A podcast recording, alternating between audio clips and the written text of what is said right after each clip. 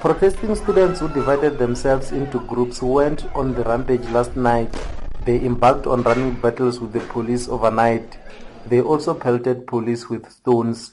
University property that include security personnel offices and cafeterias have been vandalized by the protesting students. Police had their hands full as they were ensuring that there is no further damage to property. They used rubber bullets to prevent students from further looting at the cafeterias. The university management has condemned the violence. University spokesperson Kgalema Mohuba says students who are responsible for the acts of public violence will be brought to book. We thought we have responded to all the issues of, of, of the students as they brought to attention of management. We never imagined that this, this will end up in this, this manner where the students were just looting the, the cafeterias of the university. Uh, one will not be able to, to determine the expenses now. 13 students have been arrested.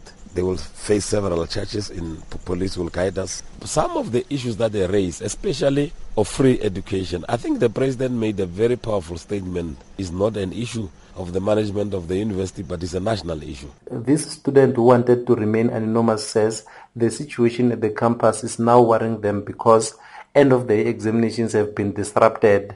As we thought uh, going to Pretoria will help with everything, we are just surprised here today.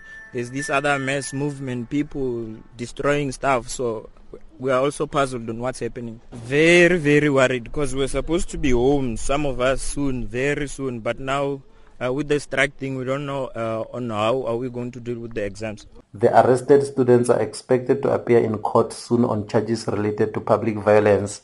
The situation remains tense. Witness Diva SABC News, University of Limpopo.